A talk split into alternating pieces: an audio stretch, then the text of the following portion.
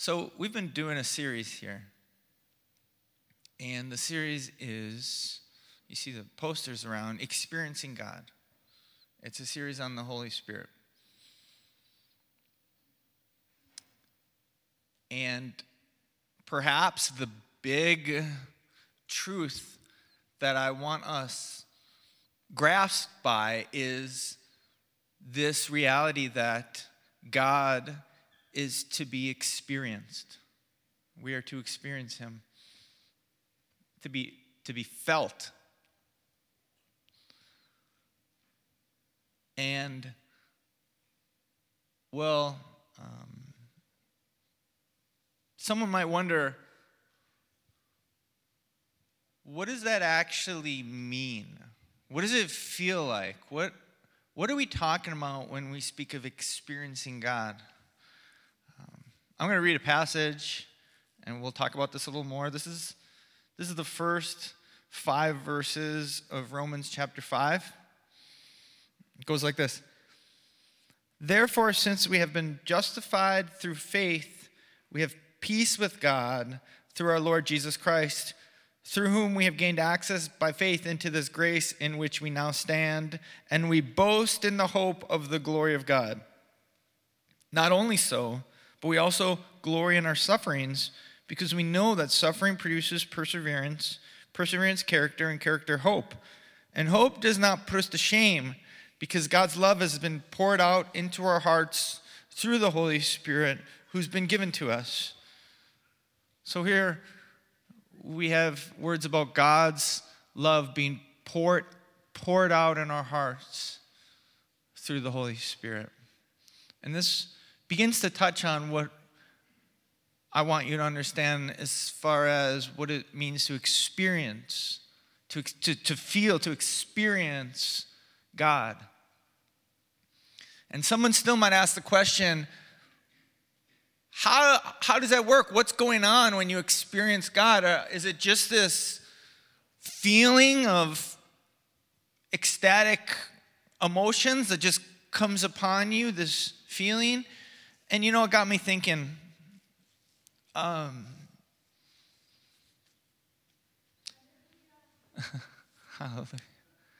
Thank you. There was a time in my life that was marked by um, addictions, uh, drugs. And if you're surprised by that, if you haven't heard that story before, if you're surprised by that, I can tell you my life was much worse than that. That was just some things on the surface. Um, the real, um, I'm going to use this word, evil, the real evil of my life at, at that time was, was things deeper. But leave that alone. Um, I certainly used a lot of drugs at this time. And I was also a student of psychology, and I took a class, I remember, on, on the psychoactive chemicals, on drugs, how, how drugs worked in our body. And you see, God has wired us in such a way that when we get good news, you know, you lost your wallet, but then you found it or you thought you were going to get a bad grade on a test and you got a good grade. Good news. You're really nervous to, to ask this pretty girl out on a date. You think she's going to say no, but she says yes. It's like good news. And God has wired us where we have these, these uh, chemicals, dopamine, endorphins, these uh, neurotransmitters and such that can flood us with feelings of excitement, dopamine and, and reward, pleasure, endorphins.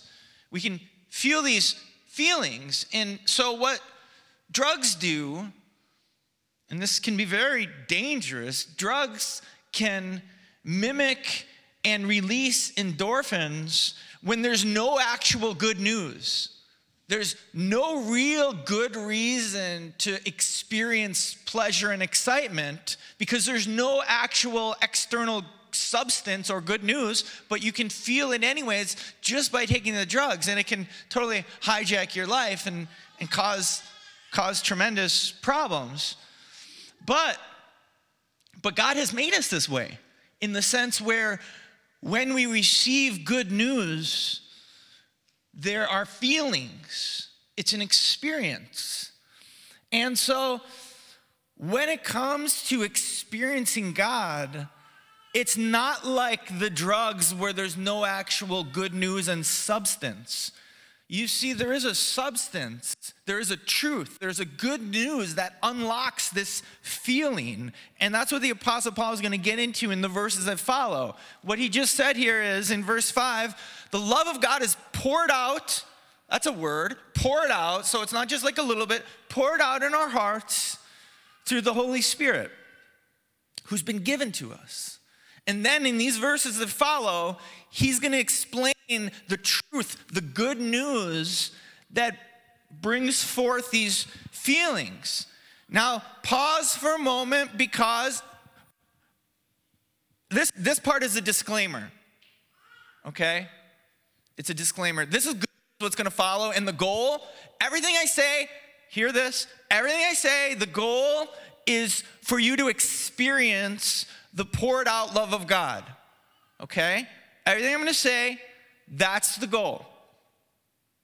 And I say that as a as a disclaimer of sorts because we are going to travel through a little bit of a dicey water here in the sense uh, Jesus introduced the Holy Spirit to us. I think that's John 14 through 16 when he said he was leaving, he said someone else was coming, the Holy Spirit. And in his introduction to us of the Holy Spirit, in this, the first thing he said about the Spirit's ministry is when the Spirit came, what he was going to do was convict the world in regards to sin, righteousness, and judgment.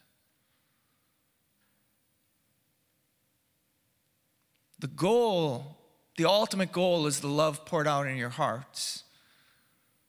But sometimes, when the Holy Spirit is working, that is something that must take place. When He comes, He's going to convict the world in regards to sin, righteousness, and judgment. Do you know that this, these words that we read, the Bible, the scriptures, you know they're called the sword of the Spirit? Isn't that odd? Isn't that odd? The sword of the Spirit? Like it's a weapon. The, the Bible's a weapon.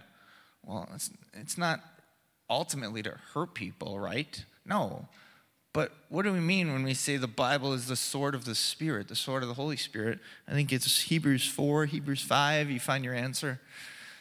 The Word of God is a double edged sword, piercing, piercing soul and spirit, and revealing the thoughts and the intentions. Do you see it's the same truth? The Word of God, empowered by the Spirit of God. The Word of God, the sword of the Spirit, empowered by the Holy Spirit, whom Jesus said was going to convict the world. You see, there's truth that falls on our hearts through the Word of God, by the Holy Spirit, that can be unsettling. It's unsettling to have your heart pierced to soul and spirit and have the secret thoughts of your heart revealed. That's not comfortable. Yet, nevertheless, that is one of the marks of the Spirit's ministry. But ultimately, the goal is not to hurt you, the goal is to bless you with an experience of the poured out love of God. But in order to get there, in order to get there, you must allow yourself to allow your heart to receive what the Spirit is saying. Okay? So, is my disclaimer understood? Can we dive in? The goal is to experience God. The goal is to experience the poured out love of God. Father God, I pray that that would be our experience today. Your poured out love. And Holy Spirit, if your desire is to convict, let it be not to condemn, but let it be to bless. Lord. Do your work um, in us this morning. Amen. Okay, uh, so he says, well, first, actually, Romans 5, verse 1 says, Therefore, since we've been justified through faith, we have peace with God through our Lord Jesus Christ. I talked about that two weeks ago. Um, if you didn't hear that message, make a note to go back and listen to it. This simple message of justification by faith is, is, the, is the simplest, simplest truth that is so hard for us to accept. It's the simple, simple truth of Jesus is our Savior and that it's a free gift to be received through faith. We'll come back to that. We'll come back to that. And he says this. We'll come back to all these verses, I think. And he says, God's love has been poured out into our hearts through the Holy Spirit who's been given to us. And then when you keep reading, you pick up in verse 6, he says, You see, at just the right time when we were still powerless, Christ died for the ungodly. Very rarely will anyone die for a righteous person, though for a good person, someone might possibly dare to die. But God demonstrates his own love for us in this while we were still sinners, Christ died for us. Since we have now been justified by his blood, how much more shall we be saved from God's wrath through him? For if while we were God's enemies, we were reconciled to him through the death of his son, how much more, having been reconciled, shall we be saved through his life?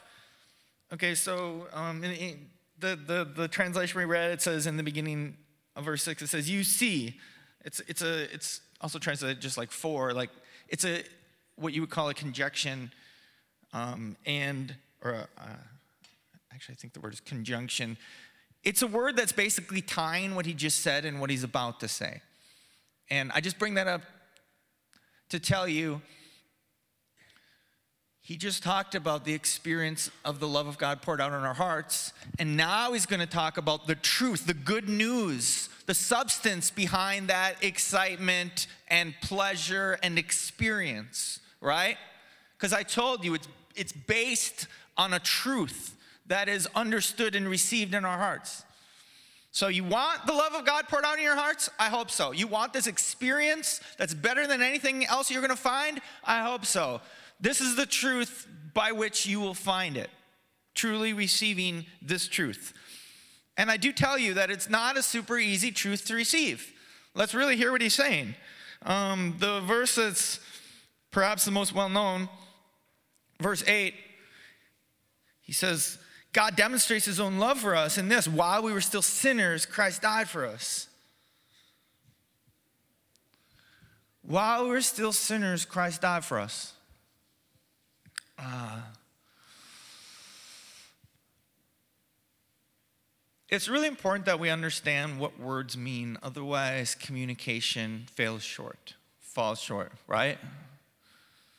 Let's really understand that we understand what words mean. If, if we read that while we, were, while we were still sinners, Christ died for us, and that's how we can understand the love of God, that's how he demonstrates his love, then it is definitely necessary that we understand what it means to be a sinner in this context. While we were still sinners, Christ died for us. What does it mean to be a sinner in this in this description? So, have you ever been have you ever been wronged by someone? Like hurt by someone perhaps in like a real personal way, maybe a family member?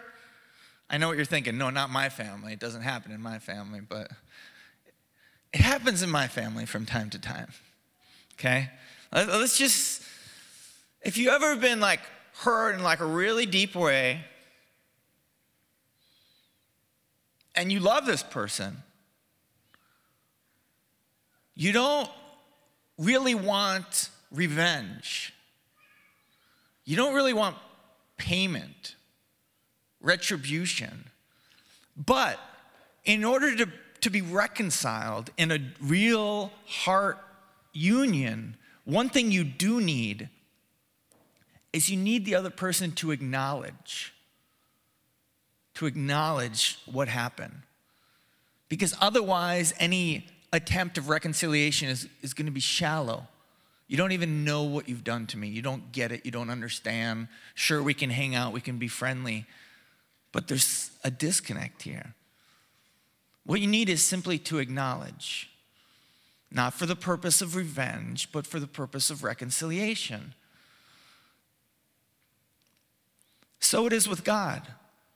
As sinners, for us to be reconciled to Him, we need to acknowledge that we're sinners because He is righteous. He lives righteous. And for us to live in Him, we need to acknowledge sin. But here's what we do instead of acknowledging it, we kind of downplay it. And this is how we downplay it. What does it mean to be a sinner? How many times have I heard someone say something to the tune of, We're not perfect, we make mistakes? That's not what it means. What does it mean to be a sinner? Well, you can see exactly what he means because he says it two verses later. In, in verse 8, he says, While we're still sinners, Christ died for us. Verse 10 says, For if while we were God's enemies, we were reconciled to him. See, there you see the truth, isn't it? while we were God's enemies. Isn't that kind of strong? Is that kind of strong language? God's enemies? While we were God's enemies. How does that fall in your heart? Do you think to yourself, well, not me? I, I, that's never lived inside of me. I've never, I've never had God's enemy. That's never, no, not me. And beloved, can I say this? If that's your reaction, you cannot know the love of God poured out because it's dependent on understanding this. The way that God demonstrates his love is by sending his son to die for us while we were yet his enemies. But if you don't understand that you have lived as an enemy of God, then the love of God is not going to be felt. You know, we saw this. We, we, we saw this in Luke chapter 7. Jesus is invited to have dinner at the home of a man named Simon, not Simon Peter, if you know the, the Bible. Simon, this Simon was a Pharisee, and there was also this woman that found her way there, and she was known as a sinner, and she she was a sinner like all of us are. And she was weeping at the feet of Jesus, and Simon is watching her, thinking, looking down on her, you know, thinking that this is a sinful woman and can't believe Jesus is letting her just do that. And Jesus, being God, could see the heart of Simon. And he says, Simon, I have a question that I'd like to ask you.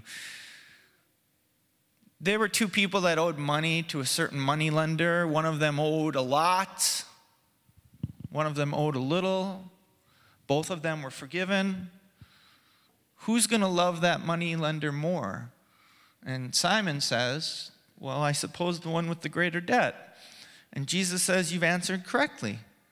And then, in a roundabout way, he says, Simon, you see this woman who's crying at my feet? It should be you. You should be the one doing this. In other words, Simon, you're one of the people with the great debts. You think you're at a little debt, you're at a great debt.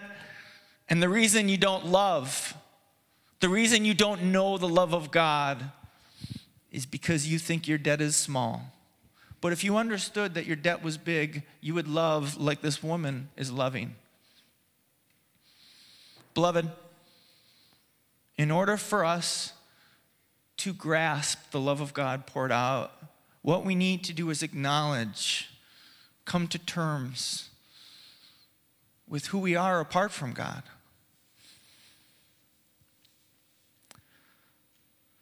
But God demonstrates his own love for us in this while we were still sinners, Christ died for us. Since we've been justified by his blood, how much more shall we be saved from God's wrath through him? We're going to go a little deeper here. Remember, our goal is to experience the love of God poured out, and my goal is comfort. My goal is not for you to be unsettled, it isn't. But my goal is for you to be properly settled. Do you understand what I'm saying? Properly settled on the love of God, and if that means shaking you from a foundation that is not that, then I'm happy to do so. How much more shall we be saved from God's wrath through him? What is that talking about? That was three chapters earlier that this was brought up. The Apostle Paul said it this way Because of your hard and unrepentant hearts, you are storing up wrath for yourself on the day of God's wrath when his righteous judgment is revealed.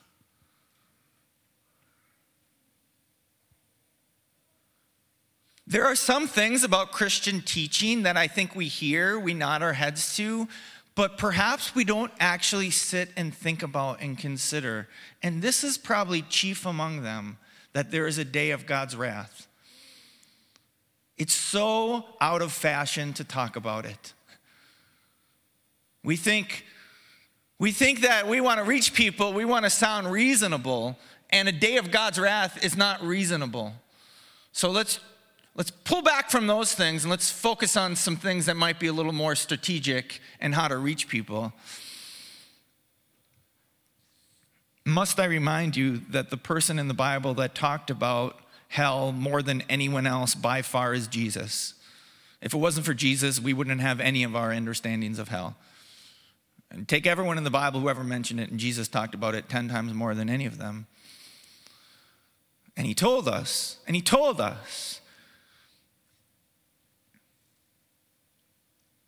this is whom who you should fear. Fear he who after death has the authority to cast you into hell.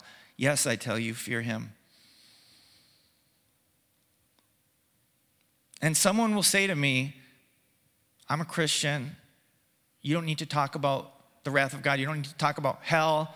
I've never really been concerned about those things. And I will tell you, if you've never been concerned about those things, you cannot know the love of God poured out because it's dependent on that. That's what he's saying precisely here. The love of God poured out is dependent on realizing this truth. We were enemies, we deserved his wrath, but instead he sent his son to give us life, to give us forgiveness.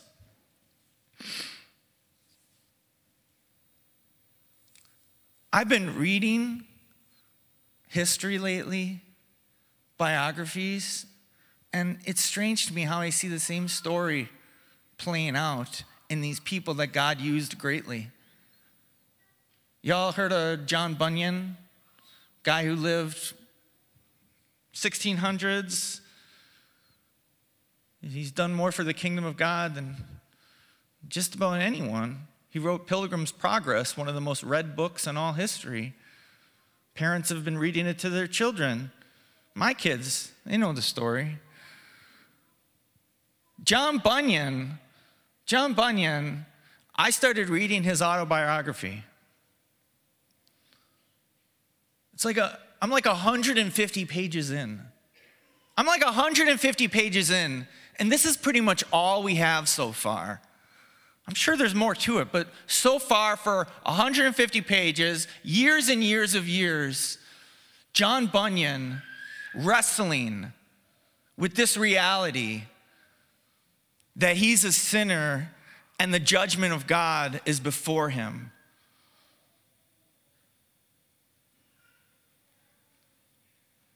John Bunyan is a man who knew the mercy of God, and John Bunyan was certainly a man who was well acquainted well acquainted with the reality that he was a sinner, an enemy, in need of mercy, very, very aware of the wrath of God.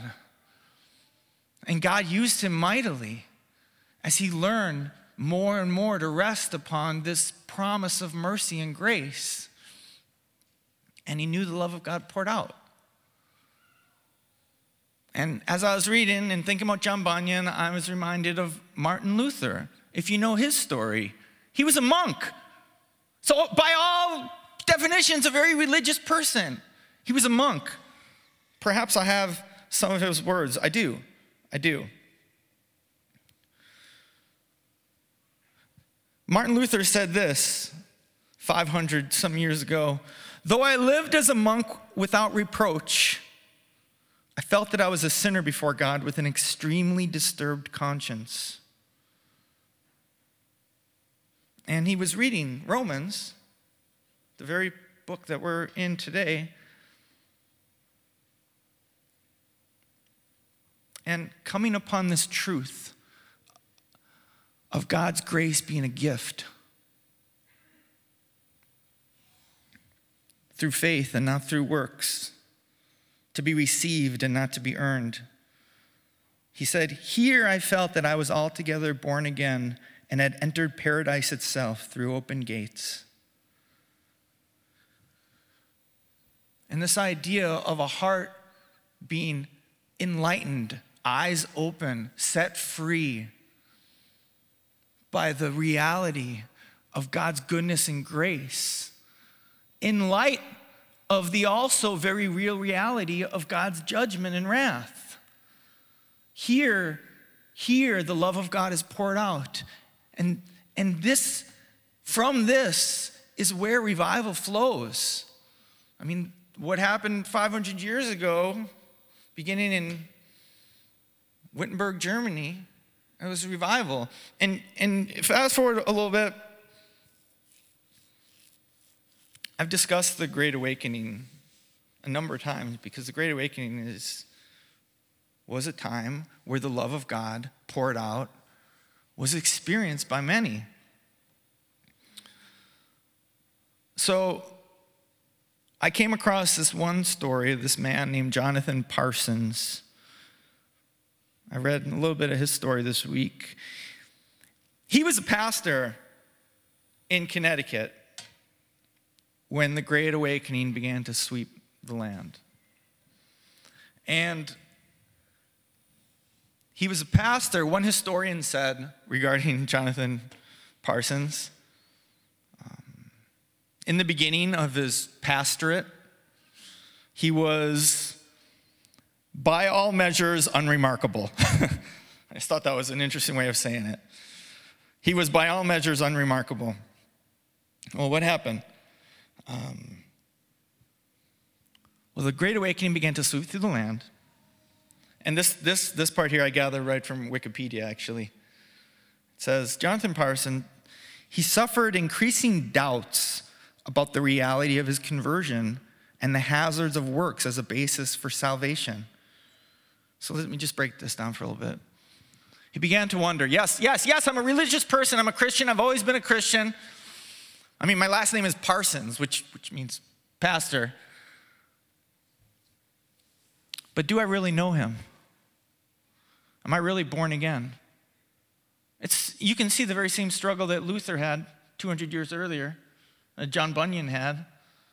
Do I really know him? This question of assurance, gospel assurance do I know his grace? Will I be counted among his people on the day of wrath? Jonathan Parsons was, was wondering these things, and this is what it says. After a severe and prolonged mental struggle, the doctrine of salvation by faith burst as a new light on his mind. His preaching was marked by greater earnestness and simplicity. He became, in the words of one contemporary, a burning and shining light. This is this is this here is what one witness said of Jonathan Parsons preaching after after the light of revival shone upon his heart. With what outstanding terrors have I heard him represent the torments of hell and the imminent, amazing danger of the impenitent sinner?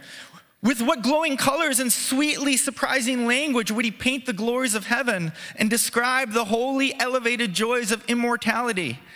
In what melting strains would he represent the sufferings of Christ and his undying love for sinners? Such was the apparent fervor of his spirit and the tender emotion of his compassionate heart that he would sometimes appear as a flame of fire and then all dissolved in tears. And what this is describing is the overflow of a man whose heart has been touched by the gospel, the overflowing love of God. Or consider John Newton. John Newton, the, we sang it. We sang it. We just got done singing Amazing Grace. Twas grace that taught my heart to fear, and grace that set me free. It was grace that opened my eyes to the reality when the Holy Spirit comes, He'll convict the word, world of sin and righteousness and judgment. Twas grace that did that in me. Twas grace that opened my eyes. And then grace that set me free as I was able to gaze upon the cross. Mercy and love poured out. While we were yet sinners, He died for us. Um, a little more, a little more history. So,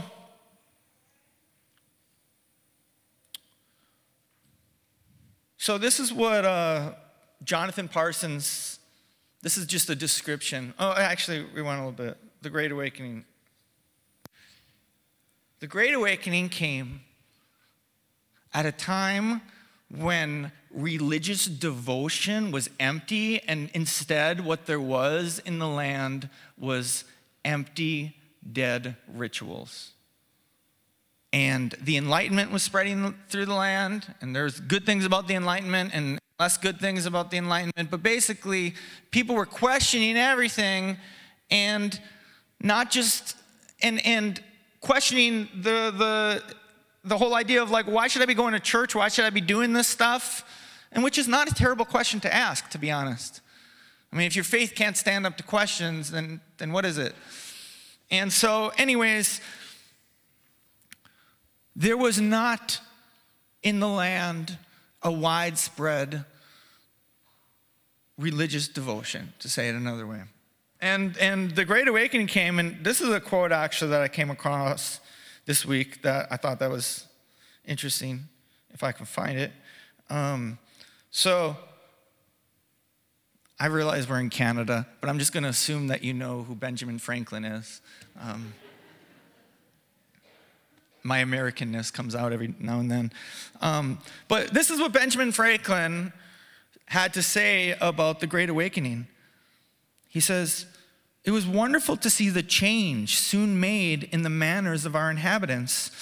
From being thoughtless or indifferent about religion, it seemed as if the world were growing religious, so that one could not walk through the town in an evening without hearing psalms sung in different families of every street.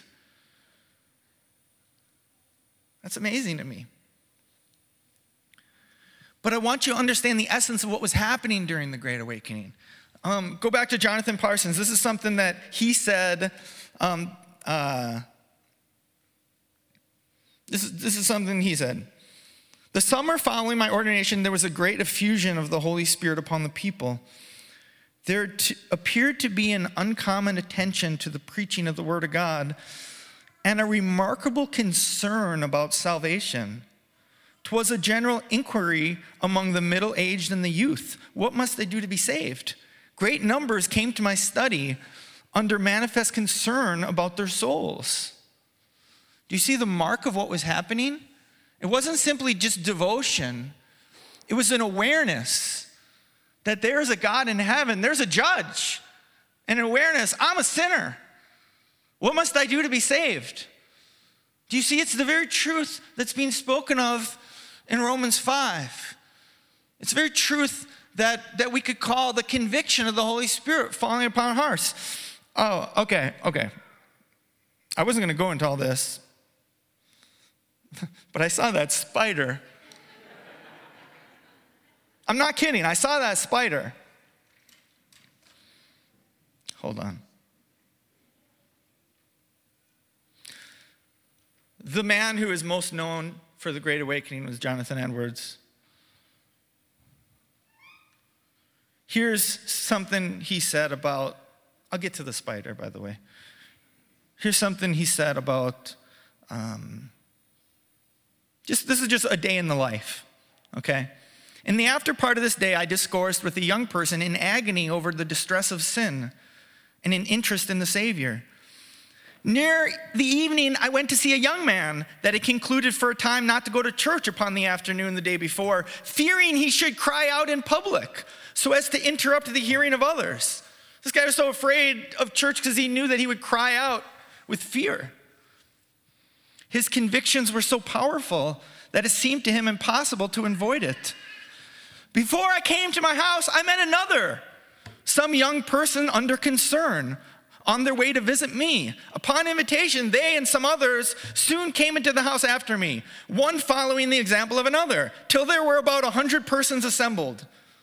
The Lord was pleased at this time to bow the heavens and to come down by an effusion of the blessed Spirit in the most powerful and surprising manner. The house seemed full of the presence of God and almost all present appeared somehow awed and influenced.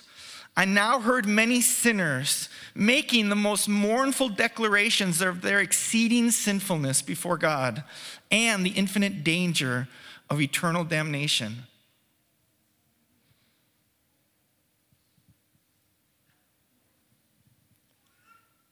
To me, it seems very much that revival the experience of the love of God poured upon, poured out upon many, is very much connected with awareness of a holy God and his judgments. I want the first one. I want the love of God poured out. Jonathan Edwards, he's most known for a sermon called Sinners in the Hands of an Angry God. And in it, he describes what I saw when I came up here today. First, I saw this spider walking through here, and I thought to myself, I'm not gonna do it.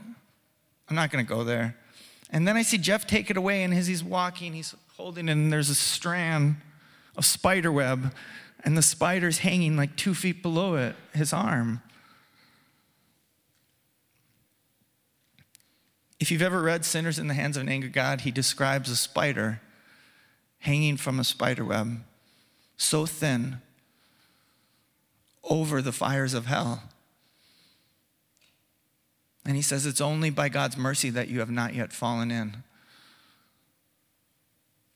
And with, with passion, he pleads for people to consider the cross and don't dismiss it.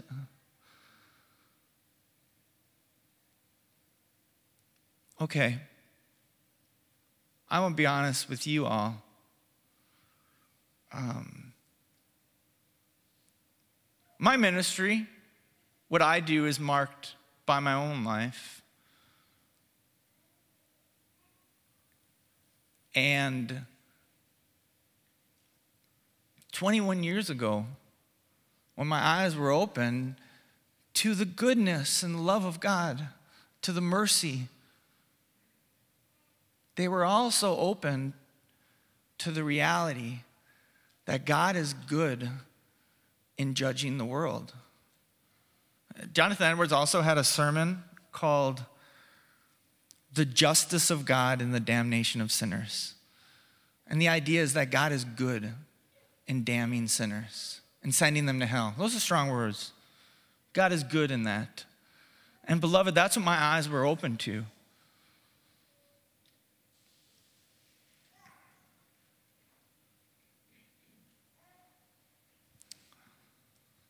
Let me just return. Let me, let me return to Romans, because look what he says in verse 10. For if while we were God's enemies, we were reconciled to him through the death of his son, how much more, having been reconciled, shall we be saved through his life? Not only is this so, but we also boast in God through our Lord Jesus Christ, through whom we have now received reconciliation. Let's understand the logic, because, beloved, I do want to comfort you. I, I really don't want you being unsettled I want you to be comforted, but once more, I want you to be comforted on the rock. I want you to be settled on solid ground. That's why I am willing to talk about such harsh things, even though I feel in my spirit that, that people grit their teeth at such truths. Um, if I can even say it's a, it's a bit scary, feeling like this is the message God has for me to share. Um, I know that it's, it's not entirely welcomed by our modern ears. But I want you to be comforted. I do. I want you to be comforted. And so listen to what he says. For if while we, while we were God's enemies, we were reconciled to him through the death of his son, how much more, having been reconciled, shall we be saved through his life? Not only is this so, but we also boast in God through our Lord Jesus Christ, through whom we have now received reconciliation. Just, I want you to understand the logic of what he's saying here. God demonstrates his love that while we were at our worst, while our hearts were black, while we were enemies, he loved us so much to send his son. So whoever would believe in him, whoever would acknowledge, whoever would say, Jesus, save me, Jesus, save me. If you feel, if you feel the reality of the terrors of hell, which I think you should, to be honest, as sinners, we should hear Jesus when he says, yes, we should fear that. If you feel that reality, there is a remedy, you know. Call on him as Savior. Agree with him. Yeah, that's me. Call him as Savior because he sent his son to be our Savior for all who would believe in him. And here's, here's the logic if he loved us so much when we were at our worst, now let's say you believe in him, but you still feel like John Bunyan did for many years as a Christian. You still are wrestling through these questions of will I be safe on the day of judgment? Will I be safe? And this is the logic he says and this is comfort. If he loved you so much when you were at your worst, now you believe in him. You believe in him as Savior. You've been reconciled. How much more will you be saved? Because I know you're still aware of your sins. I'm aware of my sins. You're not perfect. I'm not perfect. We still sin. But in Christ, we're no longer sinners. We were sinners. We were enemies. We still sin, but we're not enemies in Christ. Those who believe in him, we're not enemies. But when you were an enemy, he loved you so much, he sent Jesus, but now you're not an enemy. How much more are you going to be saved? If he loved you so much then, how much more are you going to be safe having now been reconciled? Okay, I, I know I'm over my time. Cheryl, come up. I got like two more minutes. Maybe not even. If we return to Romans chapter 5, verse 1 through 5, therefore, since we've been justified through faith, we have peace with God through our Lord Jesus Christ. Hear that. We've been justified by faith, we have peace. We have peace. If I've unsettled you, it's because I want you settled in this truth. I don't want you relying on any false notions that there's something good in you. I don't want you relying on any false notions that you're not that bad of a person I want you understanding we're enemies apart from him, but in him we have peace. Let's hold to the solid ground. And he says these other things um, through whom we've been gained access through faith.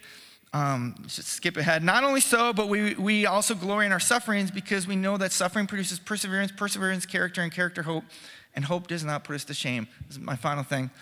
When he says character here, it doesn't simply mean character the way we might think of it. Some translations say proven character, tested genuineness. That's what we're talking about.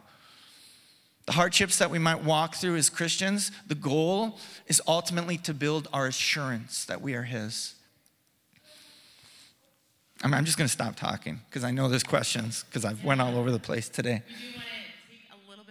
time. Usually we cut you off and we're not going to do questions, but today we do want to take some time just to explore what Charlie's been talking about.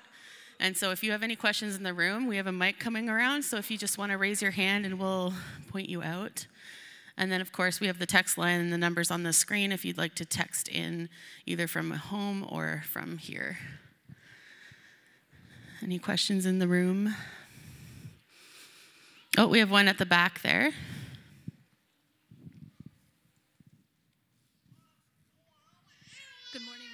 My question is it's not on. Is the mic on? Test one, two. No. Okay. There we go. Good morning. My question is for Pastor Charlie. I believe that you came to faith while you were a philosophy major in university.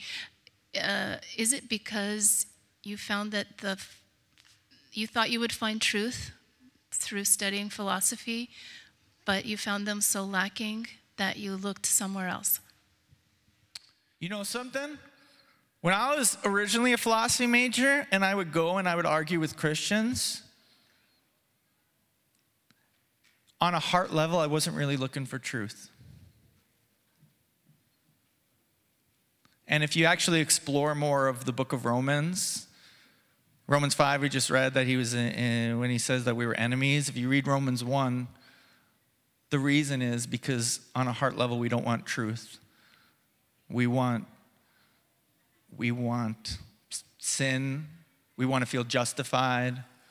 Um, it's the pushing away of truth that actually um, separates us from God in that way. As a philosophy major, you could say that I was interested in truth to a point. I didn't really want to hear about a God of righteousness. I hated that idea. I hated, hated the idea of a God of righteousness whom I should fear. Oh, how I hated that. And that's why I would go to Bible studies to laugh and ridicule these Christians because I so despised that idea. Um,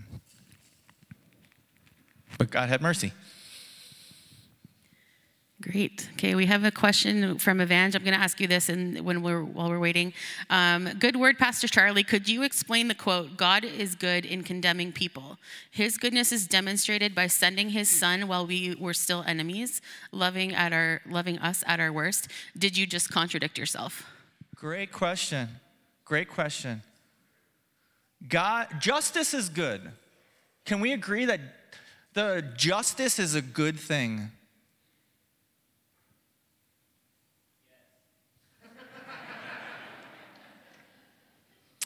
And this is what I'm getting at. When I say that God is good in sending his enemies to hell, the reason that strikes against us, I think, as there's something in us as sinners that that strikes us as unfair. And what I want you to understand is it is fair. It's even good. This is, this is the very truth that my eyes were open to. Oh, if only I could, if only I could communicate it. The, the best thing I can say now is that when we see justice being done, we clap our hands. Justice is a beautiful thing. That's justice. Here's something else that is also beautiful mercy. Um, what does it say in Romans 9? Therefore, God hardens whom he hardens, and he has mercy on whom he has mercy. And he is good in both. God is good in his judgments and he is good in his mercy. Um, that's not a contradiction, those are both true. Um, if God decides not to give mercy, which he does offer mercy to all, but if he decides not to give mercy, that's not him being bad. That's not him being unjust. Um, but God is a God of mercy. But make no mistake, he's also a God of wrath. And both of these are good. Thank you. Um, I'm going to work tomorrow morning, and I know a lot of us are going to work or school. Um, how do you broach the subject of enemy of God to a culture, a community around us where you drop that bomb and it's meh, you be you, I'll be me. I'm glad you found your truth, uh, I got mine how do you broach that subject? How do you engage with people on that? Okay, great. The answer I would give is with much love, sensitivity to the Spirit, because here's what I really don't want to be. I don't want to be the guy who goes and stands on a street corner and just says, repent or burn. No, I honestly don't. But sometimes I will stand and listen to the preachers on the street corner there's been times where I've stood and I've listened to someone literally on a corner thinking to myself, everything he's saying is correct. However, I don't know if anyone's listening, and I don't even I don't feel like this is really the best approach as a missionary. But what do we do as missionaries with great love and sensitivity? I, I've shared it before. One of the most remarkable things I've ever seen in my eyes was when I sat across the table from a guy whom I loved, a friend of mine, and he told me, he told me, you know, I'll never forget it. He said, I just talked to him on the phone two days ago.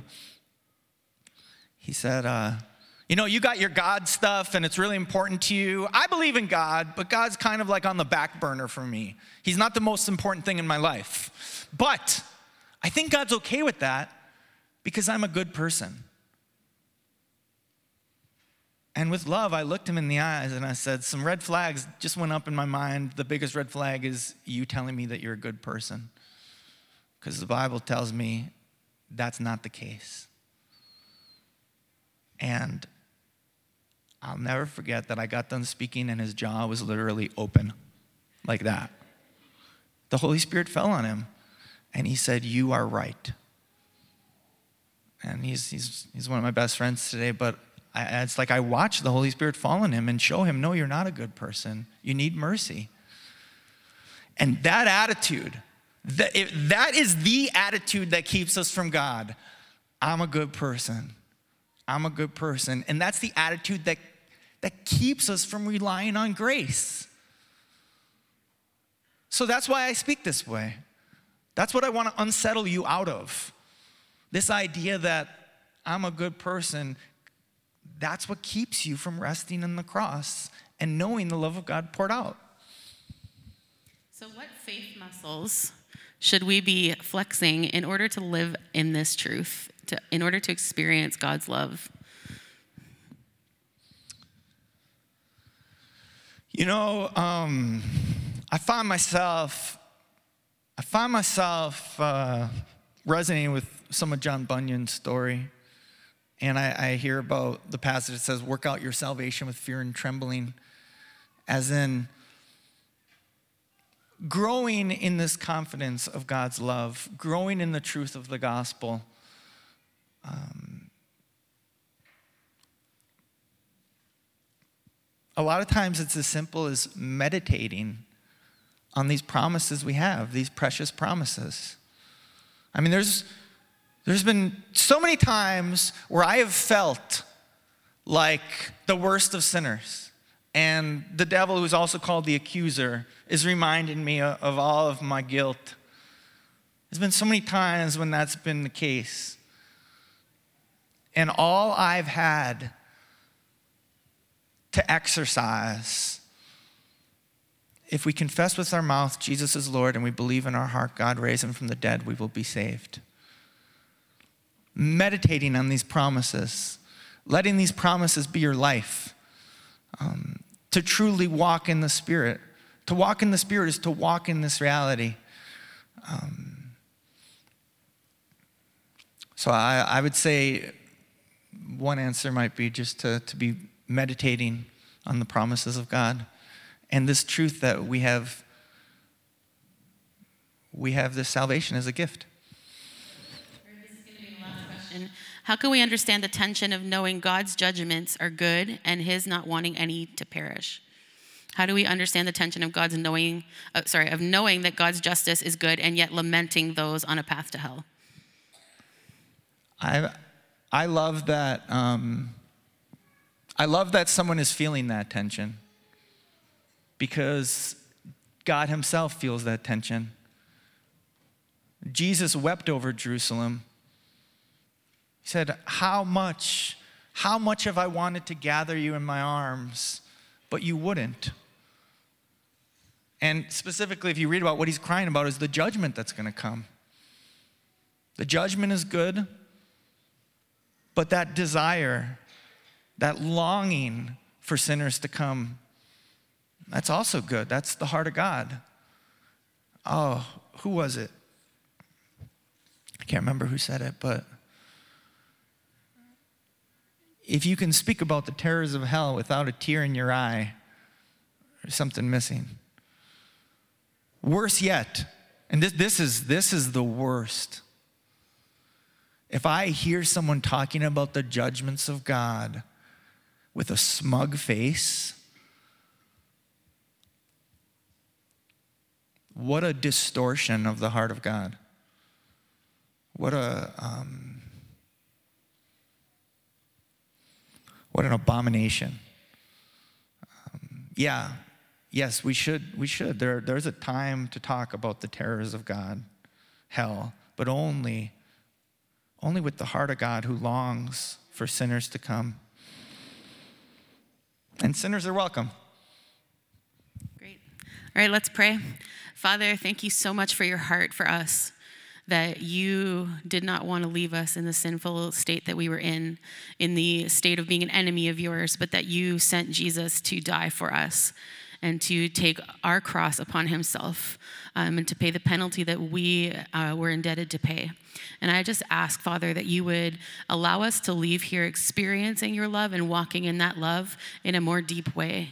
Father, that you would give us not only an experience of your love for ourselves, but an experience of your love for others. And that as we uh, walk or talk about and think about how to um, express this to people who don't believe it, Father, that you would give us your grace, your love, your wisdom, your power, your courage. Father, that we would speak the truth in love, that we would emulate you and how you have approached us as we approach other people. And Father, I just pray that you would yeah, just work that deeper into our lives, but don't let us keep it for ourselves. In Jesus' name, amen.